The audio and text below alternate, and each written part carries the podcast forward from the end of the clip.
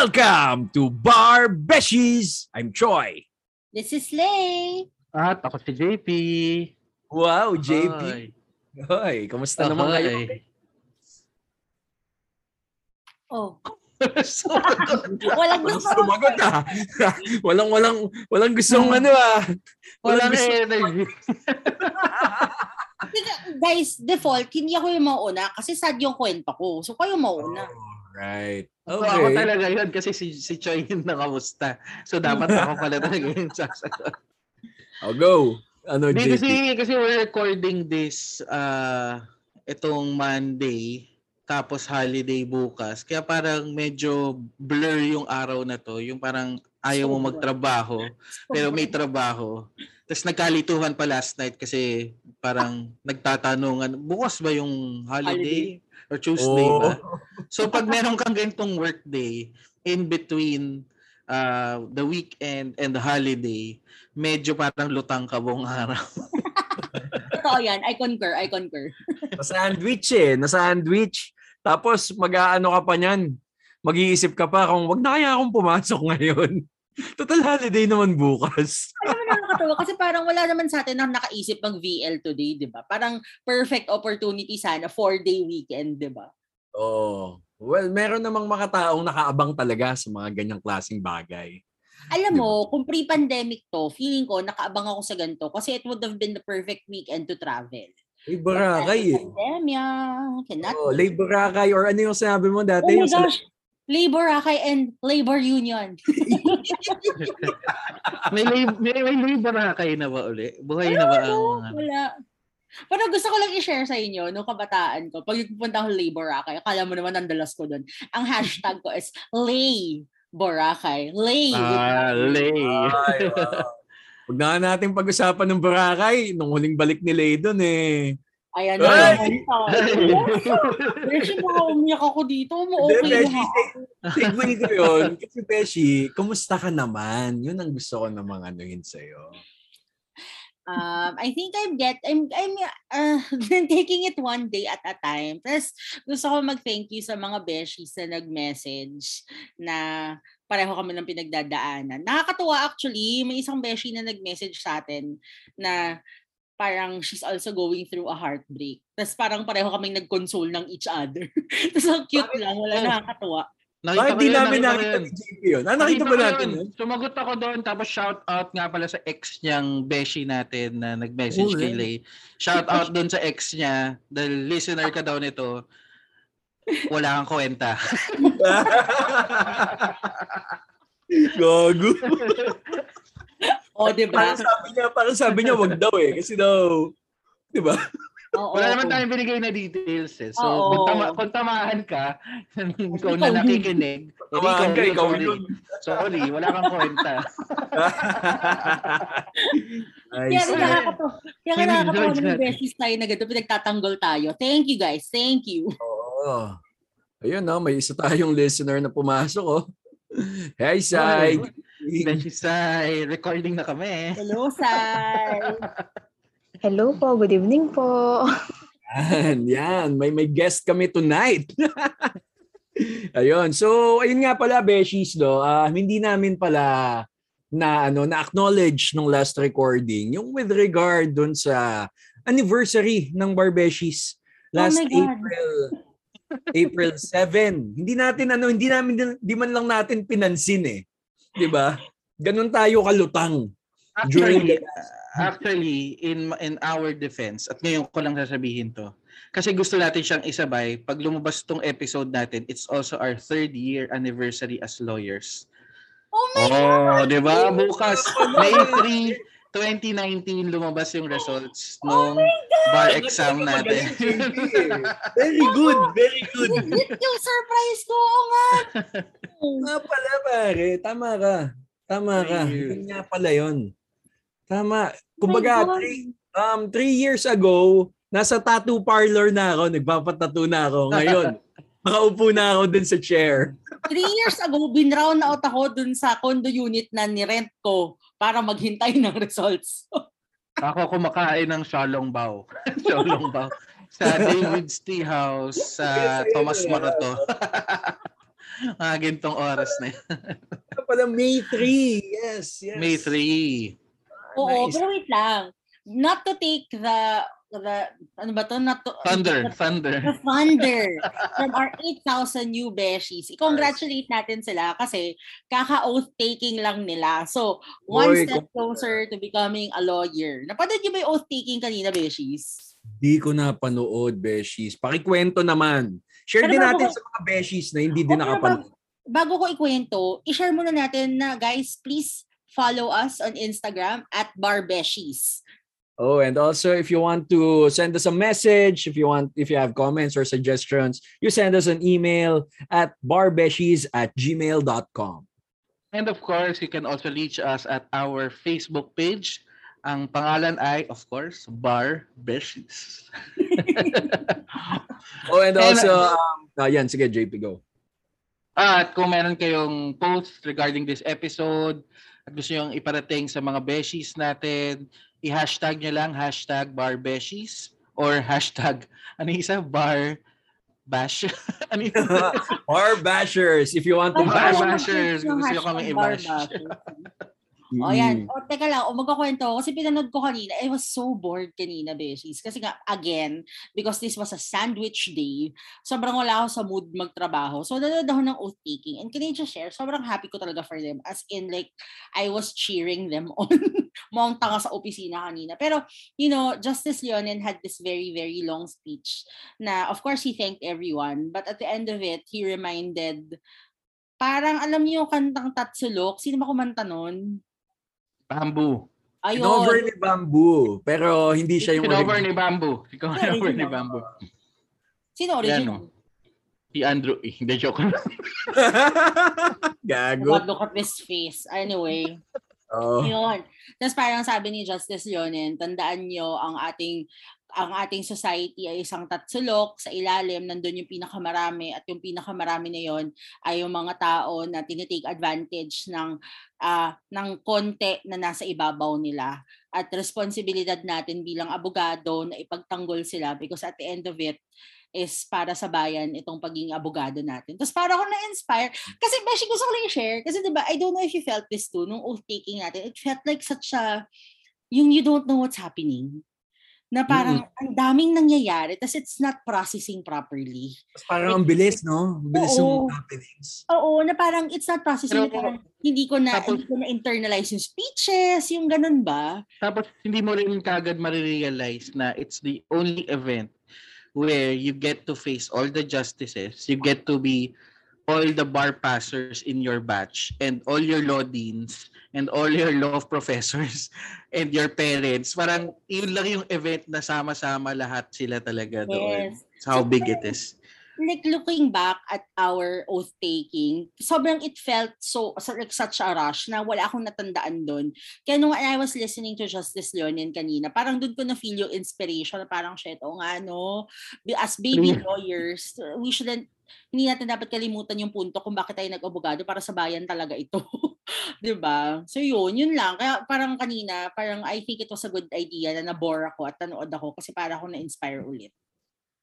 Well, sabi mo nga, Lay, no? Naalala ko lang, nung mga panahon na, ano, nung, nung kapapasa lang natin, tapos nagkukwentuhan tayo three years ago, you made mention of something na, ano eh, um, in the sense na, as lawyers, we hold ourselves in high regard with regard to yung mga etiquette and um, paano nga yun? Paano mo sinabi yun? Ang, ang ganda nung delivery mo nun, Beshi eh. Na-pressure naman ako kasi hindi ko matandaan ko yung sinabi ko Pero you know the thought eh, of, of what you I think I also share this here with Barbeshies na parang at every step of the way that I, yung from oath taking to role signing, yung, yung dinadot mo na yung ATTY mo, naramdaman ko nun na parang, well, parang if I'm gonna look at it glass half empty, I'm gonna say na parang na na na constrict yung real self ko.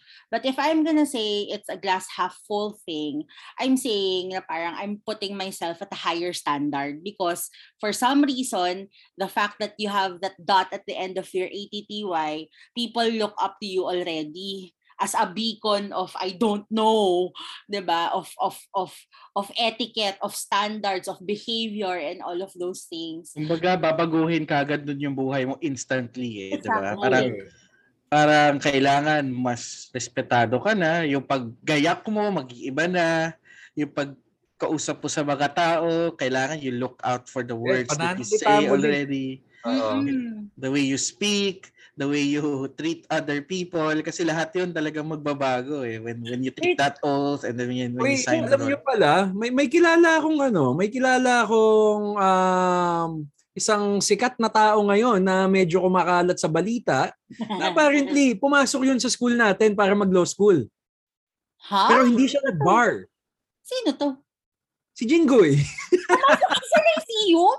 Naisiyom si Jinggoy. Nag-law school siya doon. But graduate siya, Hindi ko alam kung graduate siya eh. Pero basta alam ko, he went to law school in Lyceum. Pero tignan mo. mong pasabog today, ah. Okay.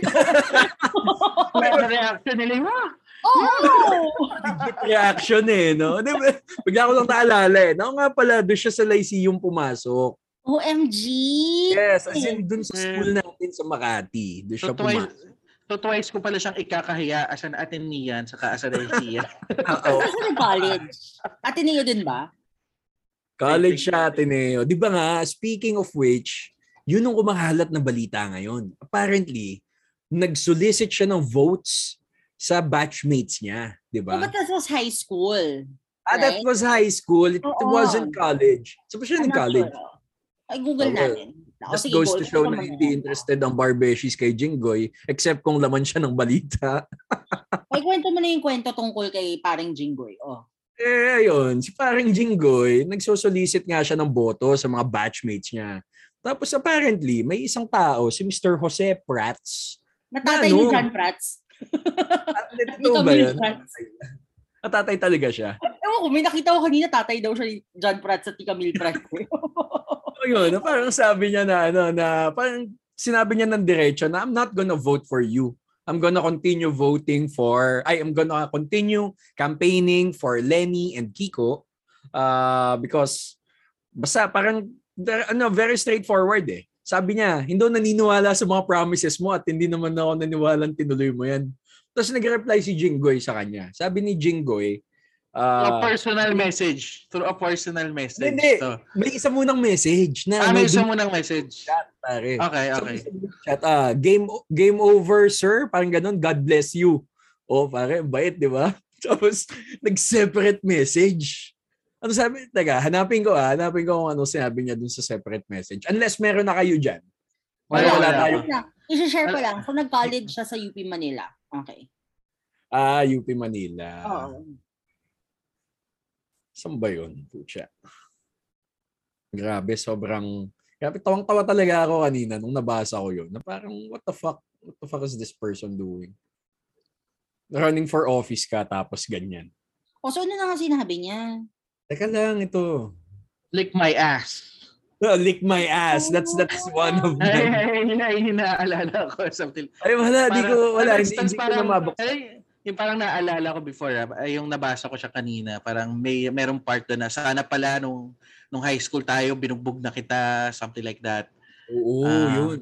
Basta it's very violent uh, and disturbing coming from someone who is uh, running for public office and was a public officer before, 'di ba? Parang My God, he's crazy. As in, I mean, even if let's say that na parang, ewan ko, it just shows na he's a bully. Wala lang.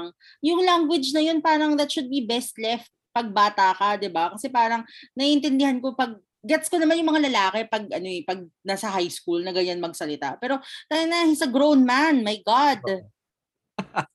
Ano, palag. Parang yung pa yung sinabi niya. Yun na, Oo. I can't open the link anymore kasi I'm not on Facebook. Pero yun naman mo na-cover naman ni JP lahat nung sinabi niya na ano eh. Talagang naghahamon siya ng away. Oo, Tapos parang sina- ano, Tapos, challenge niya pa si Mr. Frats na ano daw, na siguro nga kahit barangay captain, hindi ka mananalo eh. Yung, yung may, may, may ganun pa siya. May ganun pa may siya. threat talaga. May threat talaga. Um and and for for our listeners, ah, we're not putting words into his mouth. Eh, hindi talaga yung nabasa namin. Uh, and coming from someone na merong merong record. He has a record of ano of of of cases against him. He was actually jailed for it. Uh, napalaya lang siya. After corruption, plunder. Last Eh, decade. so so yung sinabi nung, nung nung batchmate niya about the reasons why he wouldn't vote for him was in fact true. Yeah. 'Di ba? Wala naman siyang sinabing hindi totoo, wala siyang sinabing bago. Um, it's just that yun talaga yung mga nangyari. Nakasuhan ka, may record ka ng pagnanakaw, hindi kita iboboto. so, and, and, and I think, ganun kasi, you know, parang, eh, ganun yung usual na nakikita ko. There was no Um, foul play involved. Dun sa sinabi There was ni... no foul play. And and and that's a and that's a recurring theme uh in the past three months. Everyone is saying, 'di ba, na parang bakit kayo naninira? Ba't kayo nagna-negative campaign? It's well it's not negative campaigning when what you're saying is true. When what you're saying are the facts, 'di ba? Yun yung point eh. And then this is this is an illustration of it, 'di ba? Yung, I-share yung, ko lang sa inyo. Kasi sa... Guys, mahuhuli niyo ako. Nagbabasa kasi ako ng fashion police. Tapos, sa fashion police, apparently, Oh. you can comment there anonymously. So, minsan, nagbabardagulan yung mga tao, pero anonymous sila. Tapos may isang, I forget ko anong article ni Fashion Police to, but medyo, medyo political yung post. I think it, it was about Bianca Gonzalez doing house to house for Lenny. Tapos Hmm. parang may isang nag-post doon about how ganyan naman kayo ang hilig nyo kasi sa negative campaigning. Tapos parang natuwa din naman ako kasi a lot of the people that commented were sort of enlightened na parang tama si JP. It's not negative campaigning if what you're saying is true.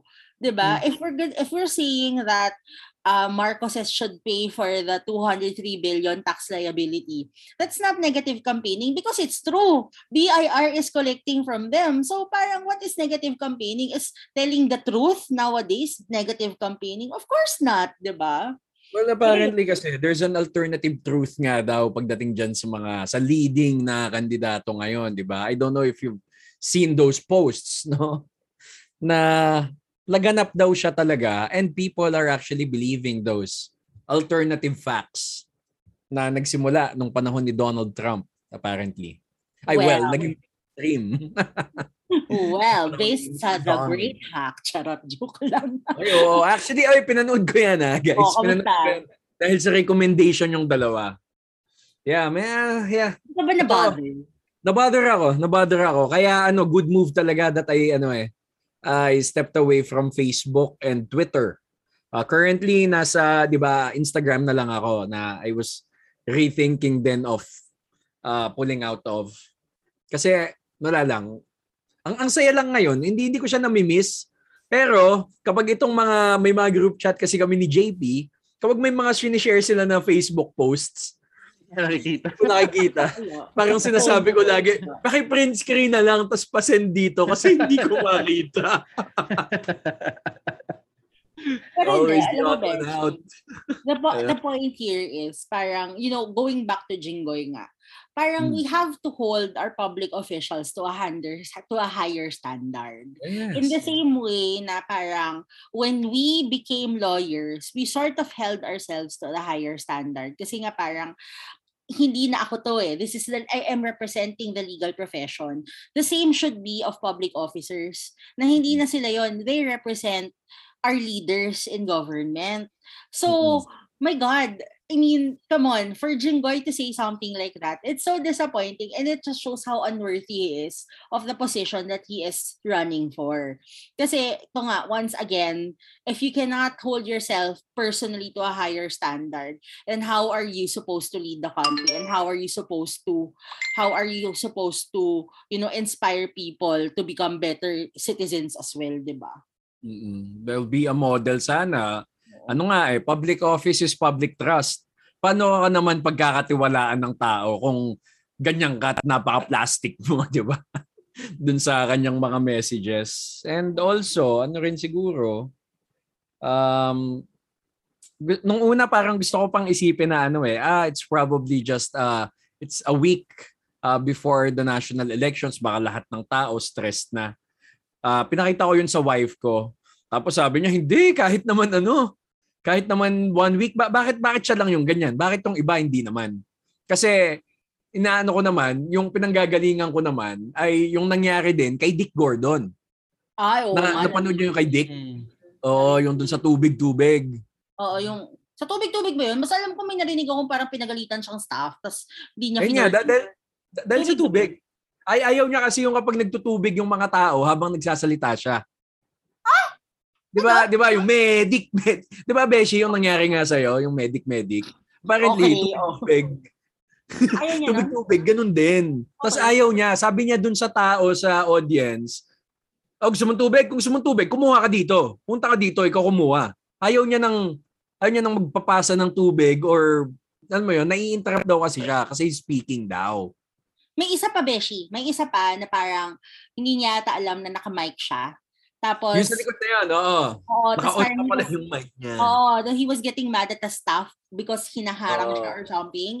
Tapos parang the Oo. staff was apologizing and he said something to the effect of parang, ah, sorry ka ngayon, sorry ka na sorry, eh, lagi mo naman yung ginagawa sa akin. No, Oo walang kwenta yung sorry mo, something to that effect, di ba?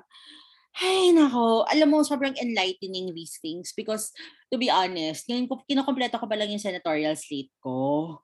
Tapos, these little things, Hindi ka ba mag, ano, hindi ka mag-slate ng, No. ano, Lenny Kiko slate, no?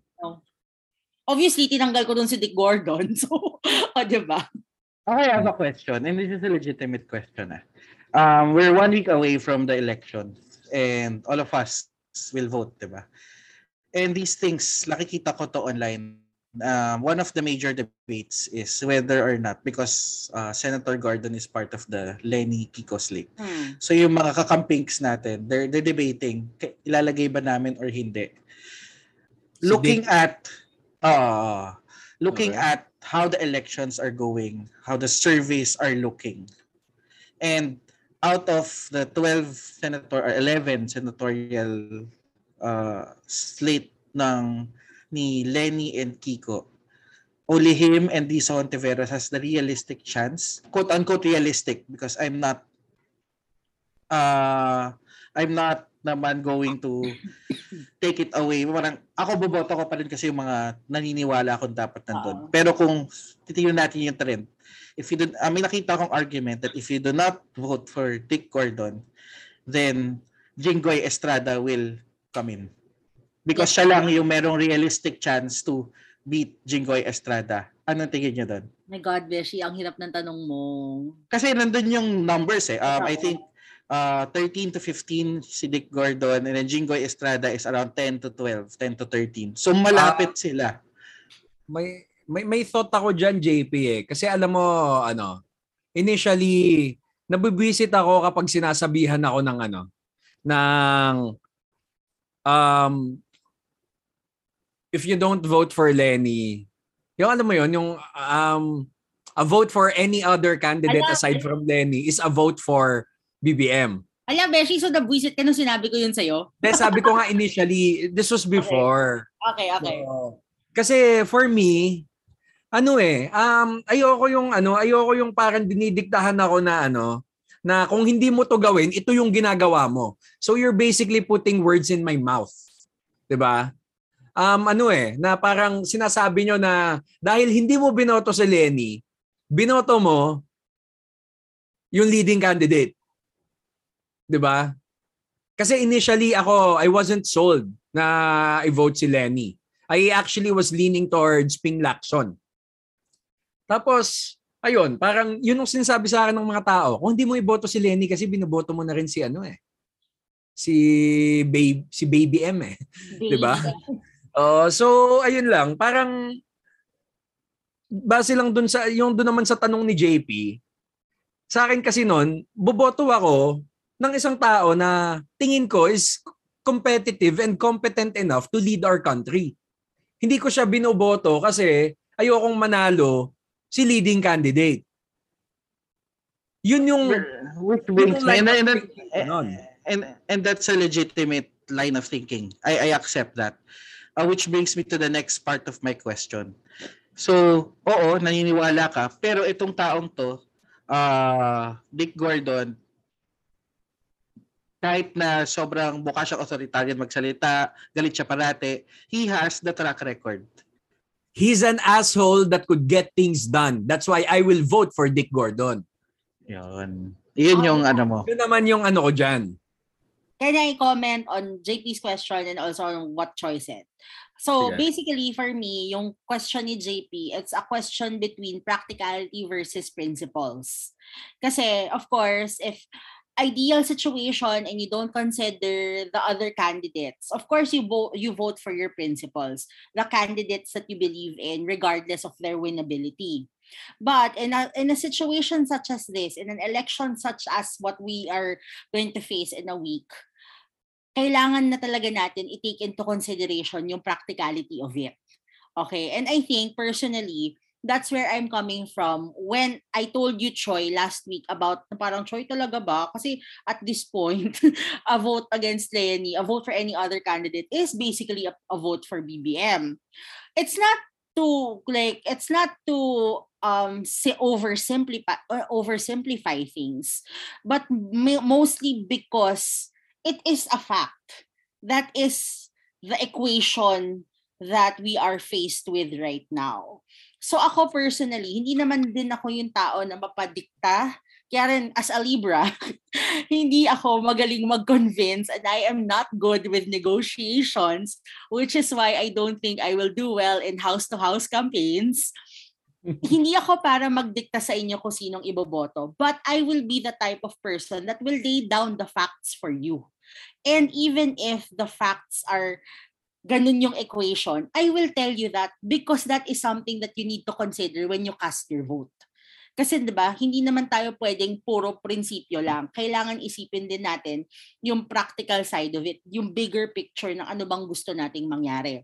That being said, medyo, 'di ba kanina sabi ko ayoko kay Dick Gordon.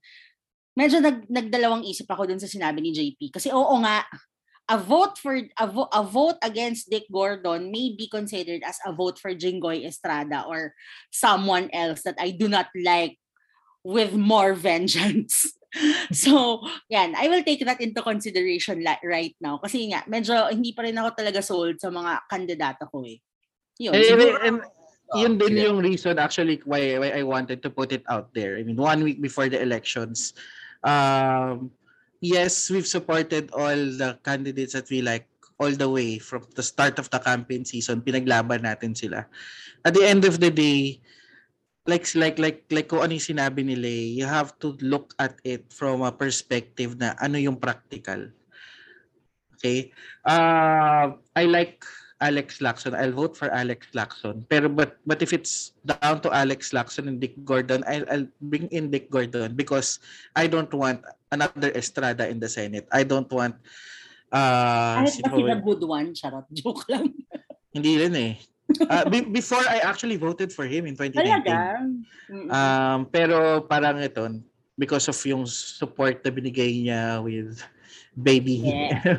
so, nagbago, nagbago talaga yan. Pero, um, sabi nga nila, we're not going to dictate anything, but we want to make you think. Uh, can you put those aside? Kung ano man yung nakita nyo, at least for, uh, I'm not campaigning for, for Dick Gordon, but I, I would just like to, to put it out there na while it is true that he has questionable moves before when he is part of the majority, uh, he was he has always been a political watchdog as well.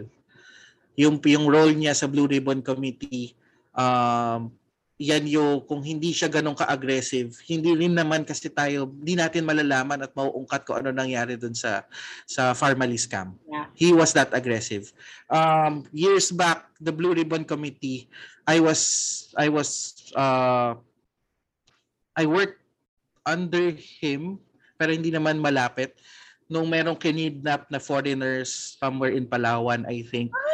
The and-? Ano? And as a as the head of the Red Cross, he was really on top of everything. He was angry at everyone, but it was because gusto niya ma-ensure yung safety ng mga foreign nationals na yun. Uh, well, I want you guys to think about it. I know I we recognize na na okay, I, I recognize na medyo nag-aalangan yung mga uh, kakampings natin or, or, or yung mga gustong nag-vote sa kanya because of the recent things that happened.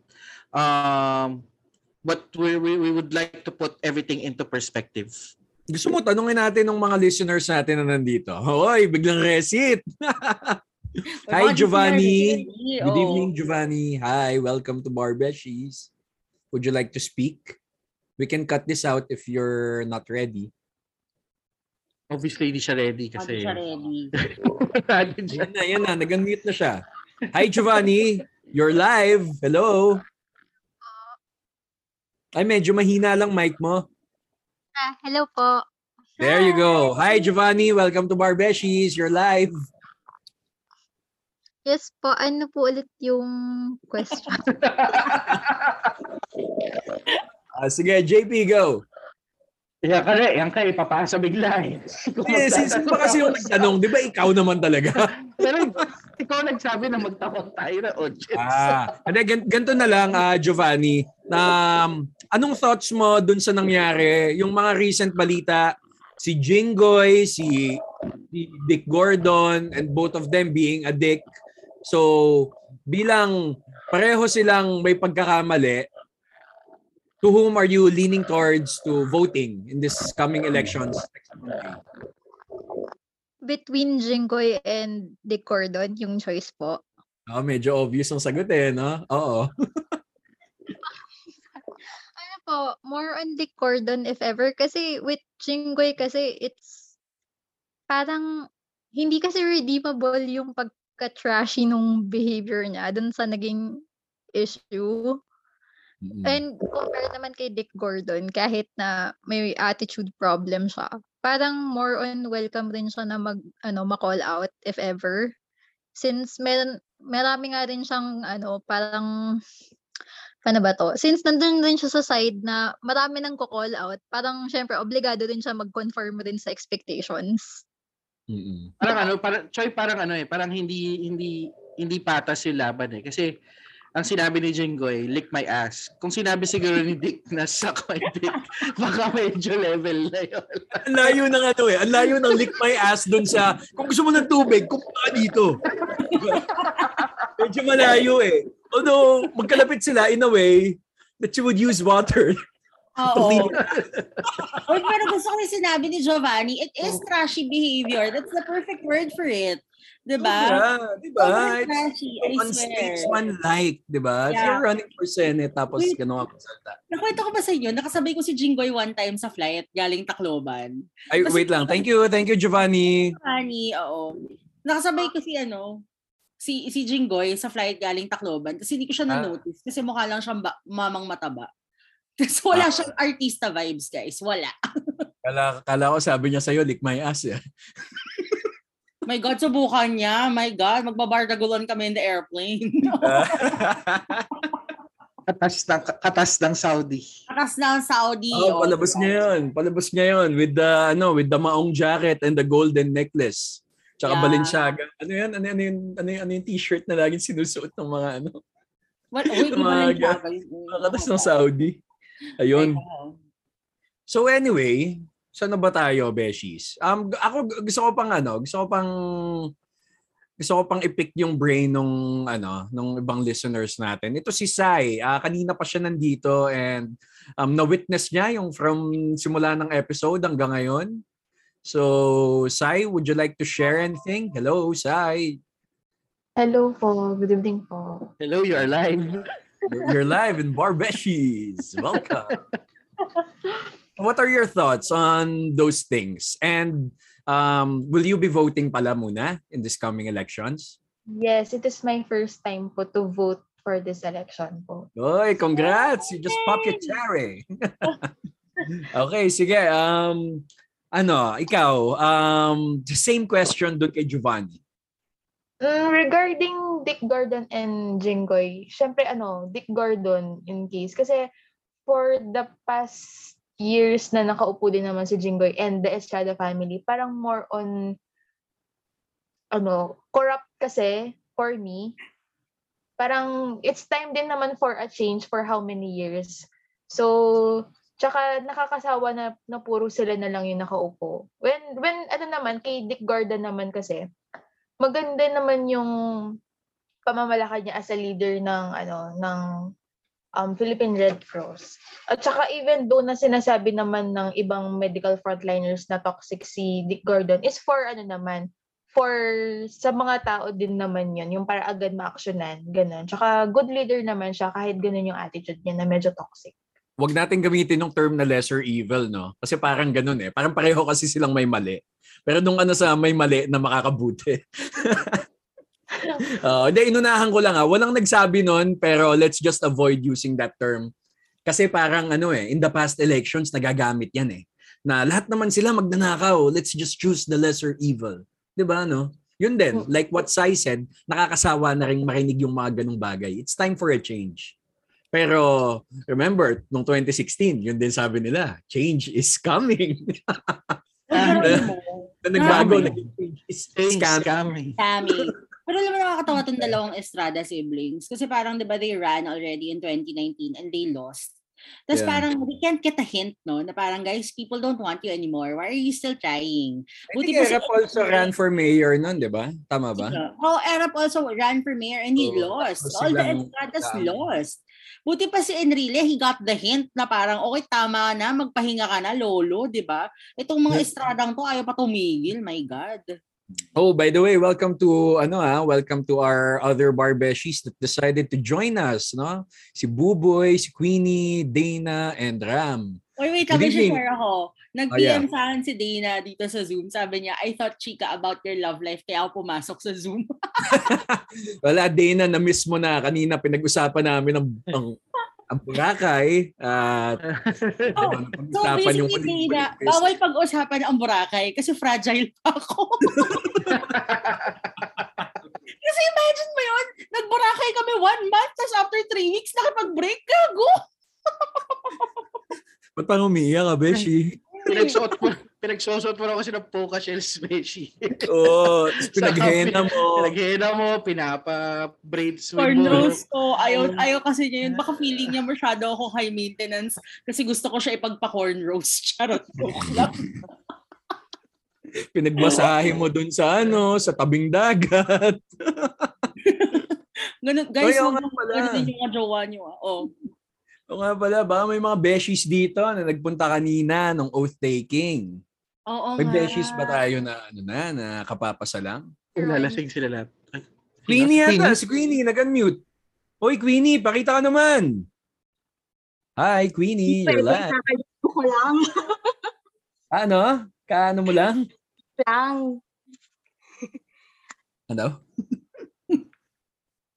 Queenie, sorry, medyo kakakadating niya lang. Yeah, Kak- kakadating pa lang. Ah, okay. Oy, congrats, Attorney Queenie. Congrats! Thank you. Congrats sa Tony Queenie. Oh, so hindi ka na pwedeng ano, hindi ka na pwedeng Mag bakit pagbandagulan sa mga group chats niyo? Oo nga, hindi na pwede yan. Oo. Cannot But. Barda is life. Oo, pero ganito, Queenie, ang bardagulan mo na ngayon, kailangan dignified bardagulan. So, ibig sabihin, Oo. in all English, yung mga ganon. Hindi na pwedeng pakyo ka, pakyo ka. Napaka-elitist naman nung tinuro mo, Beshi. Hindi kasi diba, minsan papaka-bardagulan ka na parang puro ad hominem. Kailangan ngayon medyo ano eh, suabe na pang-insulto pero hindi nila halata. Parang ganon.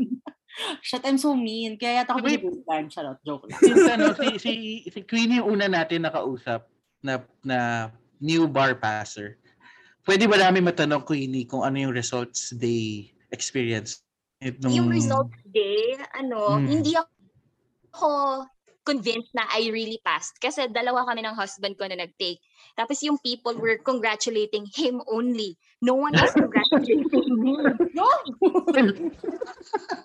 Bad trip yun ah. O tapos? Kasi most of my relatives were expecting that I was using my maiden name. Hindi nila alam na ginamit ko na yung last name ng husband ko. So, hanap sila ng hanap sa name ko, sa maiden name ko, and then they did not see it. So, ayun, walang nag-congratulate. Ah, sa mga barbeshies ha, tandaan. Learn from this experience. Mag-announce kayo if you're going to use your spouse's name. Sobrang bad trip nun. So anong oras mo na nalaman, Queenie? Late na, late na, late na, or sabay naman halos? Sabay, well, few minutes later lang kasi yung isang player, siya yung talagang nag-confirm. Kasi yung isang office mate ng husband ko, sabi niya, congratulations, and to wifey. So yun na, umiyak na ako. Tapos kinonfirm ng friend ko. Ayun. Mm, Ay. naman. Congrats, ha? Oo. Oo nga pala. Ano, sige, go. Hindi, alam mo, Queenie, ito din, para sa lahat ng mga bagong bar passers, you know, you will never get tired of telling the story of how you found out na maging abogado na kayo. Kasi every time you look back at that moment, sobrang good vibes niya. Para siyang, oh my God, di ba? Parang, parang it's really gonna be one of the highlights of your life. Ay, seryoso yun ah. Ah, medyo sentimental kasi akong tao. So pag malungkot ako, binabalikan ko yung araw na yon. I have screenshots of the messages that people sent me. Para lang babalikan ko kung ano yung naramdaman ko nung araw na yun. Kasi that's, that's really one of the highlights of my life. Ako minsan kapag parang ano, parang nawawala ako sa ano ko, na nawawala ako sa track na gusto ko na mangyari sa buhay ko. Yung kumbaga eh parang tingin ko eh naliligaw ako ng landas. I always go back to the messages then. Lalo na yung ano, lalo na yung mga panahon na ano na nagre-review tayo sa library, tayong tatlo. Kasi kapag nababalikan ko yun, those are really the happiest moments of my bar review. Um, ilang beses na natin tong inulit, gusto ko lang ulit ulitin, no? Sinabi ni Lay sa atin noon, Japes, um, kapag masaya ka, mas natatandaan mo yung mga bagay-bagay eh. Kaya nung time na yon, yung alam mo yun, hindi ko nalimutan yung mga moments na nag-aaral tayo, nag-exchange, nagbabatuhan tayo ng tanong kasi those were among the happiest uh, days of my life. Lalo na, syempre, nung pumasa tayo, tapos nag-oath taking din tayo, di ba? Pa- Magkakasama din tayo nun eh. So guys, Diba? mas, sen- mas sentimental sa akin si Choy. actually, nagulat ako doon. Oy, pero totoo yun, Beshis ah. If you're happier, you remember more. Kinasabayan lang namin ng pagka-fragile ni Beshi Lay. Talaga. Para hindi naman siya lang yung emotional. Salamat Oo. sa. Parang, iiyak na sila eh. O kasi pag tinitingnan ko yung phone ko ngayon, lalo ako naiiyak eh. Charot, joke lang. Bakit? Wallpaper pa din ba? Hindi ba ginit ako ng wallpaper? Kasi pero kasi, ah, kainis magkukwento ako. Pag tinitingnan ko yung phone ko, sanay na sanay kasi ako mag, may message galing sa kanya. Eh, ngayon, di ba wala? Ah, sige. May message ka na namin lagi. Thank you. Guys, uh, paki-message sila 09. Oo. Ay, uh, going back ha, going back. Uh, so, di ba pinag-usapan natin kina yung, yung screenshot ng messages ni Jingoy Estrada. So, tinanggal ng mga tao yon Parang may mga, there were people calling out yung mga nag-post kasi lumabas yung Number. kanyang cellphone number. So, nakita ng mga tao, siguro hinaras siya ng mga tao dahil nakita yung number niya, tinext siya, I don't know. Um, ba't ko ba sinabi yun? Ah, kasi naalala ko lang. Naalala ko lang na even the worst people, meron pa rin naman privacy rights yan. So, ah, kapag magsi-screenshot kayo ng mga ganun, alisin nyo, iwan nyo yung pangalan, sige. yung number para hindi siya Blur makakas. naman lang. I-blur nyo man lang. Nakakatawa may ano eh. Meron mga substantial compliance lang dyan sa ano eh. Pag, pagtanggal ng number. Naglalagay ng manipis na manipis na line over the number. So makikita mo pa din. Kita mo pa rin. Pero may substantial compliance kasi may manipis na manipis na line. May hairline na nandun. Alam mo sino gumawa ng JP? Sino? Si Red Olero. Ayun. Pero So- so, may tatanong ako sa inyo, kasi nga, it's the last week before the elections. Ano ang feelings nyo about it? Are you scared? Are you excited? Or are you hopeful? Of course, I'm, ako I'm very hopeful. Kaya lang, sabi sa akin nung ano, ay hindi, hindi pala. Ayun nga, very hopeful. Kasi, kasi sabi ni ano, hindi kasi may naalala ko biglang, may, may iniisip kasi akong quote. Tapos biglang naalala ko yung friend ko na laging may pangontra dun sa quote na yon Na Anong parang hope, hope, basta ano, from Shawshank Redemption. Hmm. Hope, sabi ni Andy Dufresne doon, hope is a good thing. It's probably the best the best of all things and no good thing ever dies. Tapos yung friend ko na yon sasabihin eh, hope is dangerous, it can kill you. Parang ganun. But Parang anyway, Omega naman nun. Uy. but anyway, ayun, uh, very hopeful talaga ako na ano, na maganda yung kalalabasan nitong ano, nitong elections na to. And also kasi ano eh, um, isa sa mga mentors ko sinabi sa akin, uh, don't believe in surveys, don't believe in the numbers too much. Kasi ano yan, um, well, hindi siya accurate.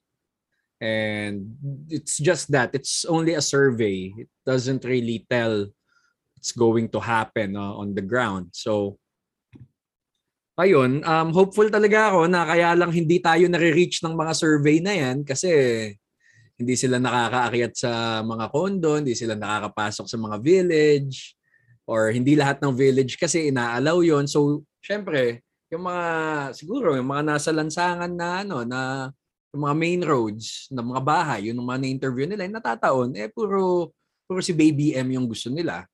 Di ba? So yun, wala lang. Daw naniniwala sa survey, sa SWS survey, di ba? Yun yun. Pulse Asia yung last na lumabas. Pulse Asia. Ayun. So, very hopeful that good things will come on June Oo. Teka 30. lang. Ide-dec- June, oh, ide-declare mo na ba sinong iboboto mo? Magpiping ka pa ba? Declare ko na. O ano? Magano ako, boboto ko si Lenny Robredo Yay! Okay. for president. Yung Senate slate ko din, inaayos ko pa. VP Ah, mo. VP ko, ah, si Tito Soto. no, no, no. Actually, parang ano nga eh, baka, baka I leave the VP vacant eh. Why? Nakitang ano eh. I don't like Kiko Pangilinan. I don't know why. Why? Siguro hindi ito. Siguro nasabi ko na to before pero hindi yata recorded or kinat yata ni Direk. Pero yung isang ano ko, isang ayoko kasi kay Kiko nung nag nung first time niyang mag-declare, hindi ko nalimutan eh. Nung first time Oh. siya mag-declare na tatakbo siya, tapos yung umiyak pa siya, tapos ang dami niyang promise na looking at his promises, kaya niyang gawin yon while he was sitting in the Senate. Pero hindi niya ginawa. So, nalimutan ko na rin kung ano yung mga promises na yon. Pero I remember me thinking that, na you could have done that in the Senate. You could have lobbied for that. But why didn't you? Diba? Tapos iiyak ka pa sa ano, iiyak ka pa kasi tatakbo kang vice president. Parang it the, it did not feel authentic to me. So, hindi ako naniwala. Tapos wala akong makitang competent na VP ngayon. Hindi ko naman kilala si Sara Duterte, hindi ko alam mga accomplishments niya eh. Nanapak siya ng sheriff. Wala. Ayun, yun. Yun lang alam ko. complaints. Napak siya ng sheriff, nagpakalbo siya. Pero other than that, I, I don't know. So, ayokong bumoto ng taong hindi ko kilala. So, ayun. Kayo, kayo, ikaw Lay, ikaw JP. Ah, well, yung to answer muna yung Lay's question, no, how I feel. Yes, I'm hopeful, but my anxiety is also off off the charts. um, honestly, parang itong mga nakaraang araw, hindi ko na siya, hindi ako makatulog ng maayos. I keep reading, I keep looking at news, looking at good news, waiting for good news, the endorsements and all. Kasi nga, I, I'm that hopeful and scared at the same time. Kasi this is what, my third presidential elections. Pero feel ko ito yung pinaka-invested ako. Also because ito rin yung elections that would affect not just me, but yung generations down the line. Nararamdaman ko yun. I don't know, siguro dahil um, in the next six years, baka magkaroon na ako ng pamilya, di ba? Or, um, sorry Lay, excuse me. Dahan-dahan ka naman, JP. Sabi ka naman dyan, Kala no? Kala mo, sa'yo umiikot tong podcast eh. Hindi, pero yun, parang may effect talaga siya. Kaya I'm that invested in these elections. Kaya natatakot din talaga ako. It's legitimate na natatakot ako. But at the same time, I remain hopeful. I remain hopeful because nakikita ko yung efforts ng mga tao. And it's not the candidates saving the election, it's the people saving these elections. Pag nakikita ko yung uh, yung contrast between the rallies, the sorties, nagagalit ako because I can't fathom the idea na yung mga volunteers mo, sabihin natin volunteers talaga dahil sinasabi nila na walang hakot or anything.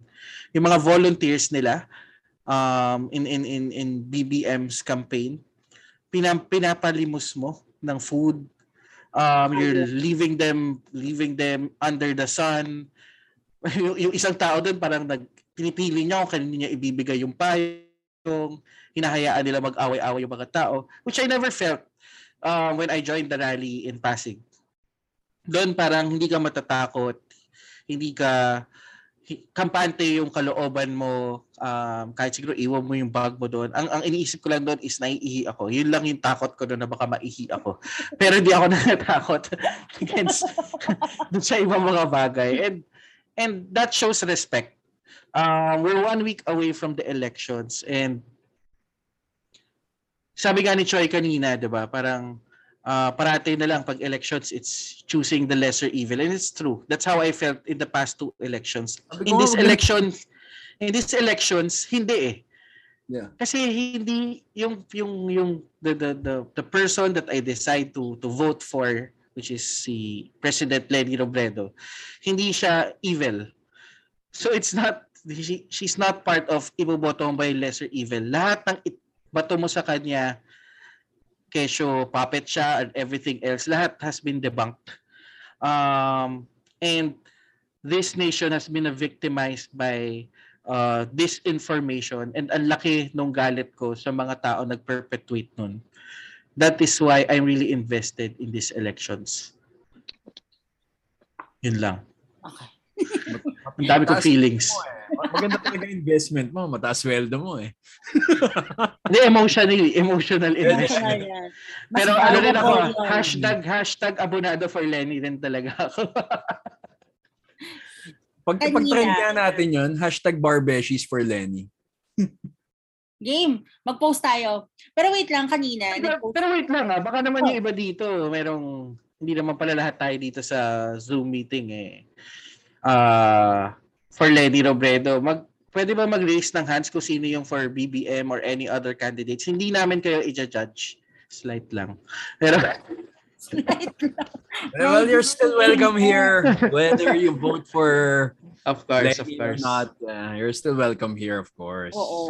Sige, go. Sige, go, uh, Lay. Hindi, kanina, nag-retweet ako. Ito yung feeling, ito talaga yung feelings ko about the election. Sabi ko, ito yung ni-retweet ko, mga hindi makafocus sa trabaho this week at next week for Lenny. Kasi, sa totoo lang, ilang linggo na talaga akong hindi makafocus sa trabaho. Not just because I'm nursing a heartbreak, but also because I am very anxious, just like JP, about the upcoming elections. There is a part of me that I really want to be hopeful. Parang, alam mo, pinipilit ko yung sarili ko maging hopeful in the hopes na maging hopeful ako. Pero my anxiety really is killing me, I swear. um, I think I'm as invested as all everyone else in these elections because eh, this is the first time that I actually found myself inspired to do something outside of myself for a bigger cause. Um, isa sa isa sa mga um, talks na binigay ko throughout the election period kasi medyo marami akong naging talk about how to choose the right leader, mga about elections, ganyan, ganyan. May isang moderator na nagtanong sa akin, tapos ang hirap-hirap ng tanong niya. Yung tanong niya was, ano ang hinahanap ko sa isang leader?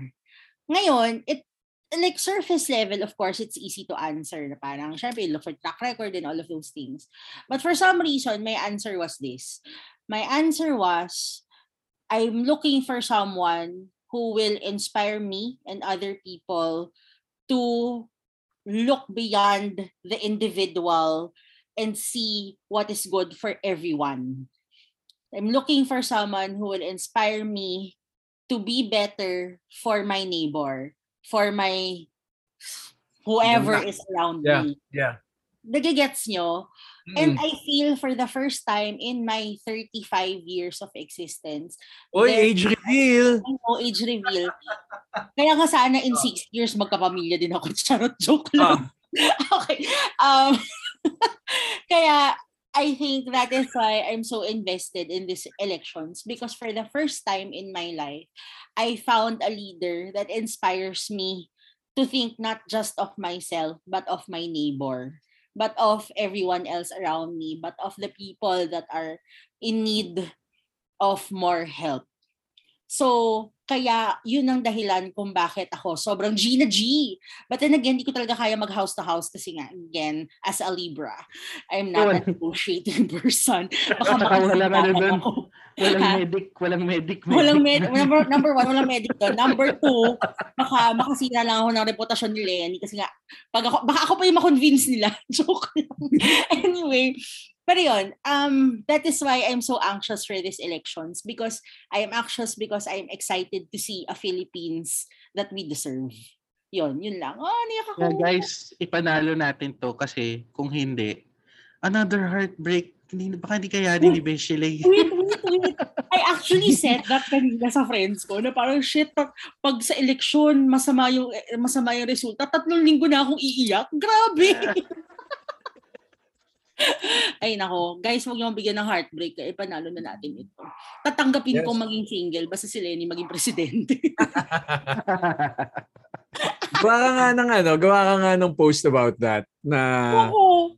Baka magkatotoo. sa gobyernong tapat, may jowa ang lahat. Meron na ba nun? May gumawa gumawa na ng beshi. Ah, oh, sorry. Hindi ko nga sinusundan ng campaign ni Lenny before, di ba? Ah, may gumawa na nun. Ayun, Oo. yun lang. Mm, ganda. So, Ganda, lang. ano, na you look for a leader that inspires you to be good. Diba? That inspires the best, that that brings out the May best. share ako sa inyo. Little thing lang. So, naglagay ako ng Lenny sticker sa kotse ko. Tapos alam mo yung pressure that it gave me to be a good driver. Wild.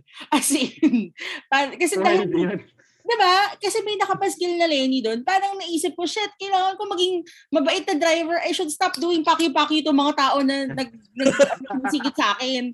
Diba? diba? so, I guess, in a, in a, Ewan ko, ah, kami ni JB, di kami namamaki yun ng driver eh. Ewan ko sa'yo, Leia. See, that is a, a concrete thing, a co- concrete way of how I am inspired to be a better person. Oh.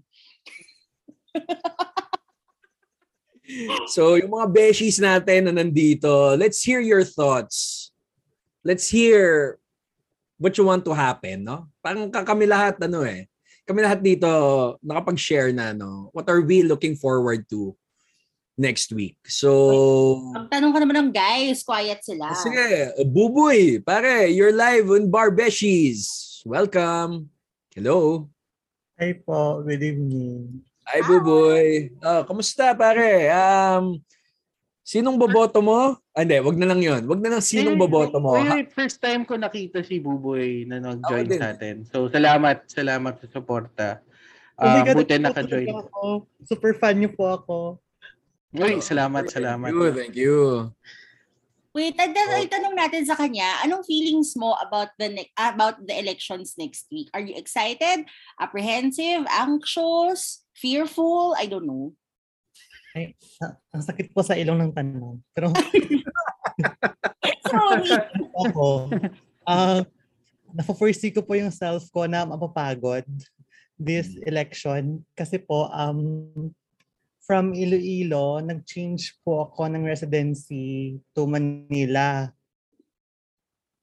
So, unfortunately, sa Manila, pinalayas ako ng family ko. No. Then I moved to Pasay. I moved to Pasay. So bali, ang mag-election, punta pa ako ng Manila for the election. So, so yun lang. So Ang bali, dami, ang dami kong tanong, Buboy. sa sinabi mo. sorry po, anayo pong ano. Ah, ang klase po kasi is mag-bike ako from Pasay to Manila to vote. Ah, okay. Wow. Yan, kasi ano eh, ah, I'm not expecting a good transport system on that day kasi election. So, need ko maghanap ng way to So vote. mag-bike ka. Mag-bike po ako. Yeah. Yun po. So, i I will sacrifice it for the greater good of our country. Yay! Alam mo, Buboy, that's good. I mean, I, I like to commend you kasi yun nga eh. I think? Sorry ah. Oh, Pero si Lenny naman, di ba? Baka kasi, Opo. I'm just making Yes sure. I'm just making sure. Baka mamaya, po. the greater good, iba pala yung position. Ah, Buboy, Medyo lost Buboy. ka? Yes po, yes po. Anong year mo na, Buboy? First year po, second sem. Wow. First year, second sem. Oy, good luck ha. Good luck ha. Galingan mo. Galingan mo, Mangarap oblikon ha, oblikon, responsibly. important. Oo. Yes po. Take note ko po yung sa episode ninyo na episode 2 or 3. Episode 2, mangarap responsibly. Yes po. Yes po. Yeah. Oo. Or pero hindi nga, I'd like to commend Buboy kasi yun nga, di ba for the longest time, I mean, umamin kayo, besties, before this election, ang laking bagay ng apathy sa mga tao and sa mga youth, di ba? Yung mga tao na walang pakialam sa pagboto, for them, it's such a chore. But here we have Buboy na willing magbike mula Pasay hanggang Manila and malamang spend the entire day falling in line sa precinct doon para lang makaboto. So yes, good job. Yay! Thanks. Buboy. Thank you po. Buboy, sana ah, ah, magkaayos kayo ng pamilya nyo. Ah, Actually, okay, okay naman. Ayan, yan. Okay, yan. Okay, yan. Okay, okay na pala. sir, nag-alala kasi ako eh. ang dami mong, ang dami mong mag-end. na binigay sa amin. eh. Before we mag-end sana, I would like to thank thank the three of you kasi po every time na I feel so down, naninig, na- nag-open lang po ako ng Spotify tapos ino-open ko yung Barbeshies and you're my quick escape sa everyday living. Oy. Actually po, na-recommend ko ng isang friend ko. She's also from here. Na-recommend niya, sa, na-recommend niya ako na makinig sa inyo in time na super down ako. Sabi niya, try mo tong Barbeshies. From then, piniplay ko na lahat ng videos, ah, lahat ng Spotify na streams ninyo. So, ayun. Thank you po for making Barbeshies. Thank you. Ay, iyak na si Leo. Iyak na naman. ano? Salamat, salamat, Very Buboy. fragile pa naman sila ngayon, no? Guys, alam mo yung tipong nandun ako sa level na parang magsabi lang kayo ng isang word tapos iyak yan. Yung gano'n. Ah, oh, ito, medyo may magulo sa chat eh. Ito si Ram naman. Ram! Hello. Hello, Ram! Hi, you're live in Barbeshies. Hello! Hello, hello. Radyo. Actually, ano eh, same barkada kami ni Buboy eh. Hmm. Ako yung nag-recommend sa kanya sa Barbeshies. Tapos nakita namin yung story kanina. So, ayun, we decided to join. o sakto kasi walang pasok bukas, di ba? yes. Oh. Ayaw nga pala, ano, um, bukas pala, we're gonna celebrate Idil Fitr for our Muslim brothers and sisters. So kung merong listeners na Islam, um, inshallah, sa inyong lahat. I join Choi. Natatakot akong mali ang pronunciation ko. Rin. So, I, I, I manifest. I, I manifest. I adopt. I adopt. Manifestation, yes. Authority siya. Ah, sige, Ram. Ikaw, Ram, anong, ano mo? Anong thoughts mo about these elections? Uh, hopeful and scared. Scared because baka hindi mangyari kung ano yung hinuhope ko. And hopeful kasi, of course, yun yung gusto ko mangyari, obviously. Ayun. Eh, medyo kinakabahan din talaga. Mas anxious din. Kasi, I, I can't imagine kung, kung ano na yung Pilipinas a year after kung hindi si Lenny yung magiging presidente natin. My gosh. Same, same. I cannot imagine that, Yeah. I swear. Like a Parang- month pa lang ng ganun. Oh my God, I can't. You know what I always say? Imagine mo parang a few years back, we were so scared of a Binay presidency that it was gonna be so bad, di ba? Because of his corruption scandals. And then biglang, oh my God, now a Marcos is a possibility. parang Wait. guys, ano ba? Be- Mhm. Beshi, I, I wasn't scared of a Binay presidency. Really? Yeah, I was actually rooting for him. Really? And- I I really thought that the the corruption allegations was just a smear smear campaign by the Liberal Party. Leia. Awkward silence! Ay, First time ko napatahimik si Leia. Because I'm choosing to be dignified. Charot, joke lang. Uy, grabe ka naman. De, Hindi, pero alam alam niyo pala, alam niyo pala, I I listened to this podcast called uh, Shading Someone on Your Ballot. It's a very informative ha, with regard to this upcoming elections. Um, tsaka yung host kasi noon si James Karaan. Parang fan ako noon. He's a stand-up na ano siya, na I think kakampink siya, no? Tapos may may sinabi lang doon about ano um about people who's who support other candidates. So basically, parang may ano kasi eh, may may may letter sender sila na sinabi, parang may, may girlfriend daw siya. Tapos yung buong family ng girlfriend niya and yung girlfriend niya ay for baby M. Tapos yung family nitong lalaki, tsaka siya, ay for Lenny. Tapos sinasabi nung ano, sinasabi nung sabi nung nung guest nila no na parang I think sociologist or psychologist.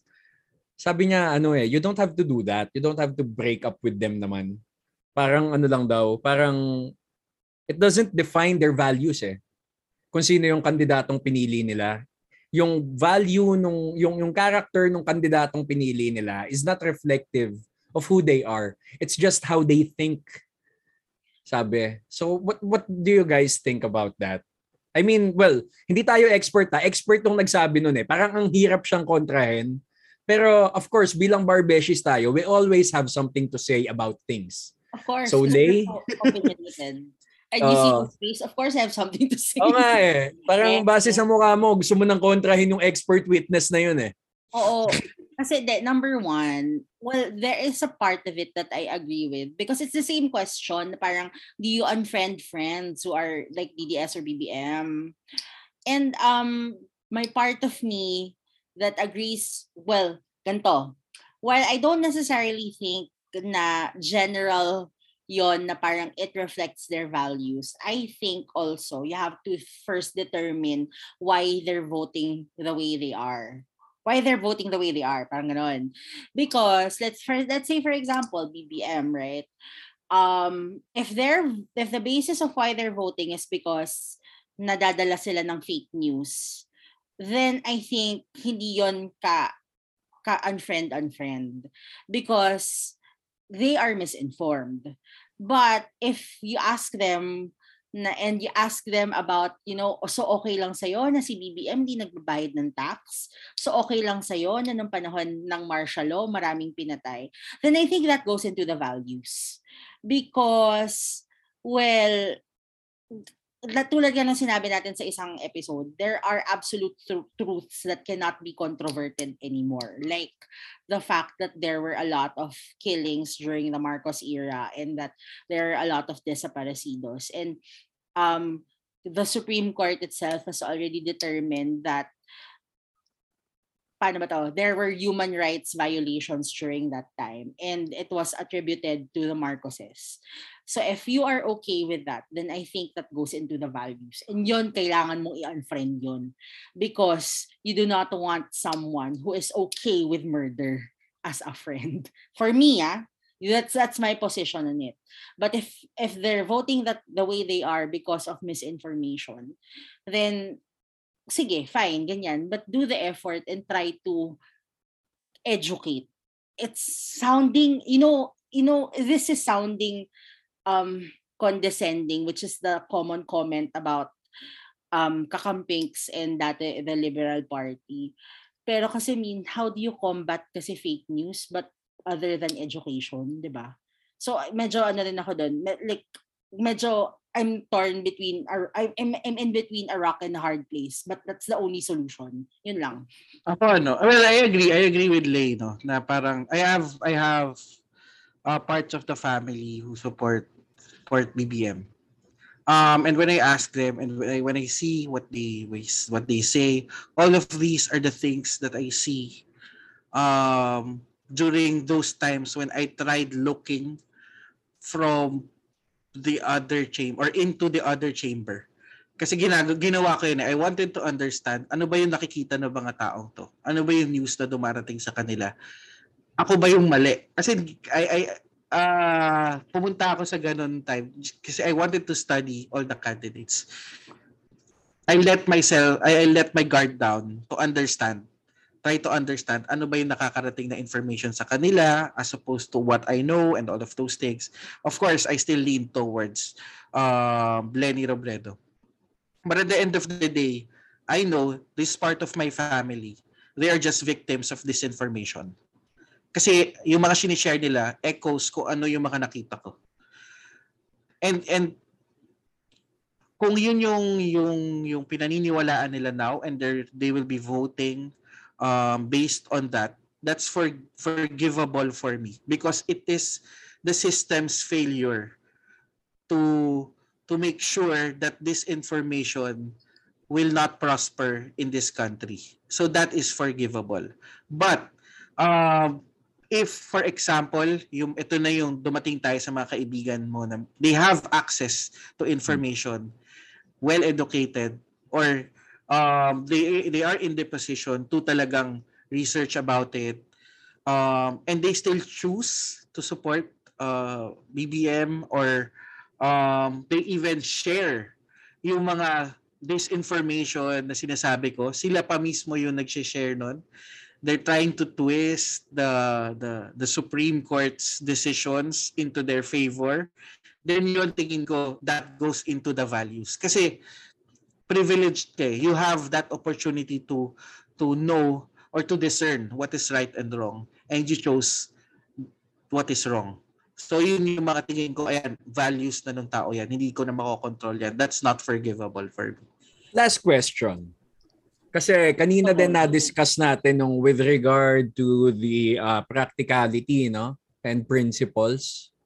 Tapos itahi natin yun dun sa mga friends natin or sa mga ano sa mga ka-delete-delete na friends or no. Meron kasing boboto this way dahil sa practicality. Kasi career move. Okay, mabibigyan ako ng career nito na maganda kapag binoto ko to. Well, I, I guess let's call spade a spade. Merong mga boboto dahil maganda yun sa business nila. May mga boboto kasi uh, may connection siya dun sa taong yun. Magkakaroon siya ng appointment. Things like that. I, I think that's what you're trying to say, Joy. Yeah, yeah. um, kasi, kasi kanina sabi natin, okay na maging practical. 'Di ba? Okay na maging practical given this certain kind of situation na matatalo na yung manok mo talaga, 'di ba? So applying it to this situation wherein we have friends na ganun yung kailangang gawin, yun ang gusto nilang gawin. So using our formula, nagpapa-practical sila. 'Di ba? You have you have to differentiate the the two things eh. Kanina we're discussing practicality from a perspective of uh dahil ayaw natin maka, dahil tingin natin makakapasok si si Jingoy Estrada if hindi natin iboto si Dick Gordon because Dick Gordon has that best chance to go into that Magic 12. That decision for us, we say that it's practical and we're choosing that practicality because it affects the nation. The practicality that you're talking about now, it's self-interest, it's self-preservation. And kung meron kang choice para mamili ng ganun, um, ipipiliin ko itong kandidato na to kasi pwede niya akong bigyan ng mataas na posisyon sa gobyerno, then it means that you also have a choice to not do it. Because you are privileged enough to choose your path. Meron kang access para magkaroon ng ibang career eh. Bakit hindi mo pipiliin yung tama? I think that's different practicality in a sense na it's practicality for yourself eh, versus it's practicality that would affect the nation. The decision that you will make will affect the nation. To just my two cents. Parang parang ako. Ano, sige, go, go Lay. honestly, ganyan tao, sobrang mas masahol yan for me. Because that is so selfish. As in, parang tama si JP eh. For you to even consider that, ibig sabihin hindi ka naghihirap. You have other options. You just want a better life for yourself. While wanting a better life for yourself is not in itself bad, but to do it at the expense of the greater population, I think it's very selfish and it's very self-centered. And that is the kind of person that I don't want around me. so talagang ka-unfriend, unfriend yan. Hindi lang siya unfollow. Unfriend talaga. Talagang mag si Lay is sticking to her guns eh. She's voting for a leader that brings out the best in her regardless of whether she will have a good career after voting you know for what? this person long, lo- hindi, kasi altruistic ka eh. Hindi, at saka Beshi, it, I think it ties back to how I am talaga. Kasi 'di ba remember we had an we had a we had an episode about using your connections in the fraternity and all that. Yeah. And I I really believe in personal merit, in your own merit, and getting things because you are a hard worker. And if you're getting something, you're getting a good life at the expense of another person. There is karma. Sorry. And with that Sorry, said, oh, nap- napakaganda nung sinabi mo eh. So I think that's a good ender for this episode. Yeah. Grabe biglang yung ending natin. Alam mo, Choy, ang hirap ng tanong mo. But you know what I like? You know what I like about this episode? We are talking about the things that people are thinking but are not saying out loud. I think Or yun yung wala kasi silang forum for it. Oo. Saka May- ano eh, real, real, real talk talaga eh, di ba? Parang yun, that's how we we advertise naman this this podcast. Um, kung meron kaming feelings about things, talaga i-share namin sa inyo. Pasensya na masyado ako maraming feelings ngayon. Ang dami niya anger.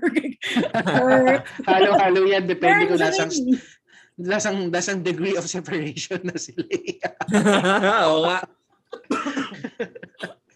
O yun nga pala, may, may gusto lang akong i-shoutout. Uh, last Saturday, um, I was in a seminar. I met with some of our listeners, si Attorney Maff, si Attorney Jane, and si Angel May Scooby-Doo. Scooby-Doo. She was there, si Scoob. So first time ko sila na-meet, no? Kakatuwa lang. Pagkwentuhan namin ng podcast and ano, natuwa sila, no? Na narinig na daw nila yung live modulation ko. I, I was the host of this seminar. I introduced the speakers. So, alam mo naman yung, yung kapag, kapag maganda yung sound system, maganda yung register ng boses ko eh. Good morning, ladies and gentlemen. Yan talaga? Eh, you have to wake them up. It's at 9 in the morning Oh eh. God, On a it's so early. On a Saturday, my God. Uh, so, yan. Thank you sa mga beshies natin na nag-join sa amin dito sa live recording namin tonight. Uh, we are the Bar Beshies and vote wisely. We hope to see you again on our next recording. Uh, parting words, ako, echo ko lang sinabi ni Lay. Kasi kanina pa siya nag paulit-ulit sa utak ko. Vote for someone that would bring out the best in you because that's one of the ways for our country to be on our way to be first world, most probably. I don't know how economics work. So, we are the Barbeshies. I'm Troy. This is Lay. At ako si JP, guys. Vote for Lenny. Wow. Diretso na. Hindi na vote wisely eh. Oh, vote for Lay. Hashtag Barbeshies for Lenny. Barbeshies for Lenny Kiko. Ay, hindi pala. Lenny. Lenny lang? Parang ayaw din ni JP kay Kiko ah. Hindi, hindi. Ako convinced ako. Kasi narinig, na, narinig mo ba yung si Ate Shawi, Oh yung my speech God. niya? I know. Hindi yun. Sold. I'm sold. May Sharon himself. I'm so proud. I swear. May, Sharon ako yan. doon. Katunagan lahat iniiyakan ko. Sharon yan nga pala to sila eh. No? Bye, Beshi! Hi, Beshies. Wait, wait. May kakwento ko sa inyo. Alam niyo ba yung Shadrone Coneta? Ayun yung ba yung... Tapos na ata. Tapos na recording. Sige, lagay natin to sa dulo. Natin Kasi kay direct. po, si Shadrone Coneta. Ang presidente. Lenny Robredo. Vice presidente. Hindi mo sila ganun kayo. Uy, pare, may pumasok! Oh. Vice-Presidente. Chris. Ah, Attorney Chris, tapos na kami mag-recording. Pero dahil nandito ka, say hi naman. Ano? Beshi! Oh. Ano yun? Hi, Beshies.